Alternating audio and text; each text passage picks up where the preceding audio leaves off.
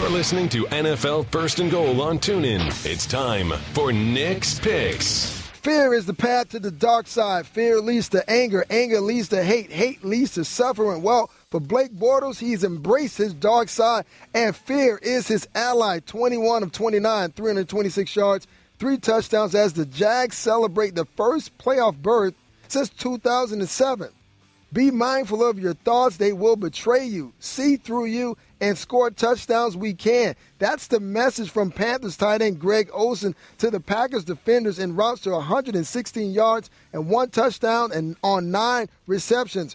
When I left you, I was but the learner. Now I am the master. Sterling Shepard proving he in his second year that he has what it takes to be a top receiver in the NFL. 11 receptions, 139 yards, one touchdown for his third 100 game of the season. The NFL is on TuneIn. First and goal with Brian Weber and Nick Ferguson. Hear every score as it happens live every Sunday throughout the season from 1 to 8 p.m. Eastern.